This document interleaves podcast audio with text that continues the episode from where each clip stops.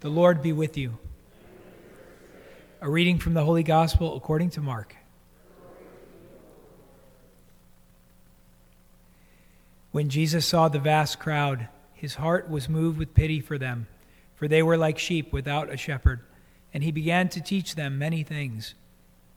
By now it was already late, and his disciples approached him and said, This is a deserted place, and it is already very late dismiss them so that they can go to the surrounding farms and villages and buy, buy themselves something to eat.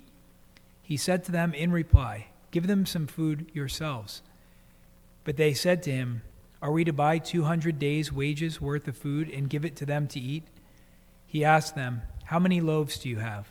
Go and see. And when they had found out, they said, Five loaves and two fish. So he gave orders to have them sit down in groups on the green grass. The people took their places in rows by hundreds and by fifties. Then, taking the five loaves and the two fish, and looking up to heaven, he said the blessing, broke the loaves, and gave them to his disciples to set before the people. He also divided the two fish among them all. They all ate and were satisfied. And they picked up twelve wicker baskets full of fragments and what was left of the fish. Those who ate of the loaves were 5,000 men. The Gospel of the Lord.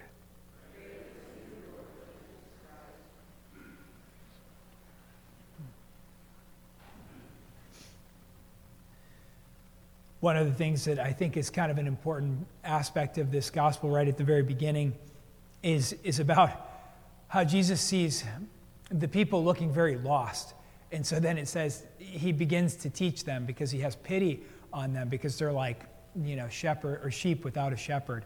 And as today, as we celebrate the great Saint, uh, Saint Elizabeth Ann Seton, Saint Elizabeth was the first native born, you know, saint beatified for America, really. And so she spent actually a lot of her time in Italy, though. So she was, a, she was born and raised Episcopalian and then, you know, practiced the faith, you know, pretty fervently until um, getting married and then eventually moving to Italy. And she has a greater exposure to Catholicism there. And that's actually where she ends up um, converting to the faith and becoming Catholic. And then one of her great legacies is when she comes back to the United States, is founding schools. Uh, first in Baltimore, where she lived in Maryland, and then, and then on to New York.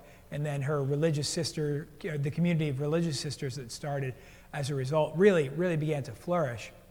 And so we see the, the important aspect of when we see people that don't know, especially people who don't know Christ, and what it's like to have exposure to Christ and then be able to give that to other people. Um, in that first letter of St. John, one of the things that's amazing in there is that, of course, it's not the Gospel of John, but there's a lot of reiteration uh, from that. And I remember in my, in my class in, in theology um, about the Gospel of John, it was funny because as you're getting closer and closer to the exams, and this was an oral exam like many of the exams are, you know, you're discussing amongst your classmates and everything like that, generally speaking, what, what the expectations from the, the professor were a lot of the time. And I remember it was reiterated so many times that um, in John's gospel is that we abide in God and then, and then he abides in, in us. And so to like abide in God, to be, to be a part in acting in his life, for him to act in us, is for love to manifest outwardly, right? His love is first given to us, and then we give that to other people. And there's this reciprocal nature of that love there. So, you know, there's this abiding love that goes back and forth. And it's amazing when you think that, so St. Elizabeth becomes, you know, Catholic, and then we have devotions in the church. Of course, there's a reception of the Eucharist which is prefigured in the feeding of the multitude in the gospel.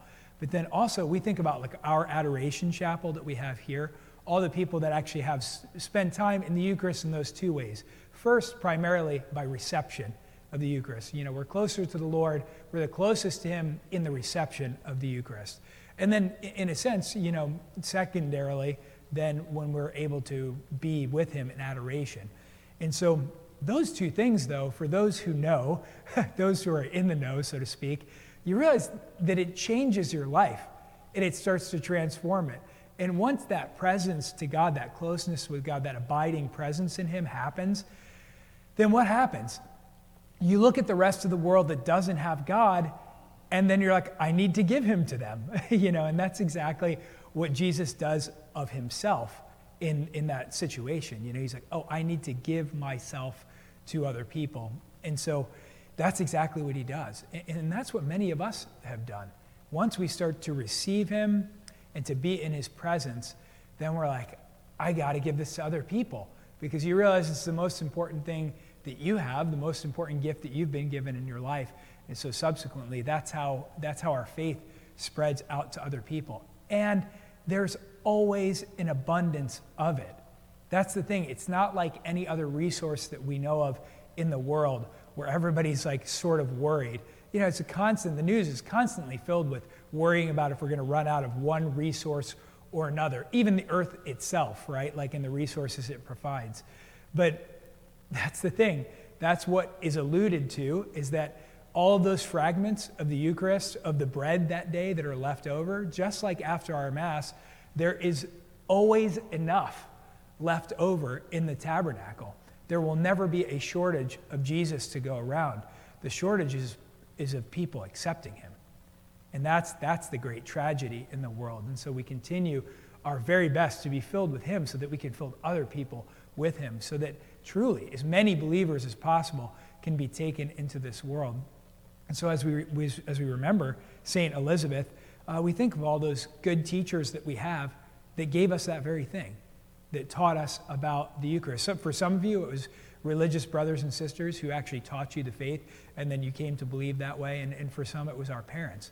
But when we accept the Lord that way, then, then, then it's for that greater gift of to be able to give Him to other people. So never, never forget that, that the gift you've been given needs to be put forth to other people so that they can learn what it really is, so that they're not wandering around in life like sheep without a shepherd, because eh, that's exactly what we see. You know, we walk out there, especially if you go somewhere in uh, downtown Portland, but, but not even here, even here in downtown Beaverton. There's many people wandering around, and they're very, very lost. And it's Christ that people need in their life. God bless you all.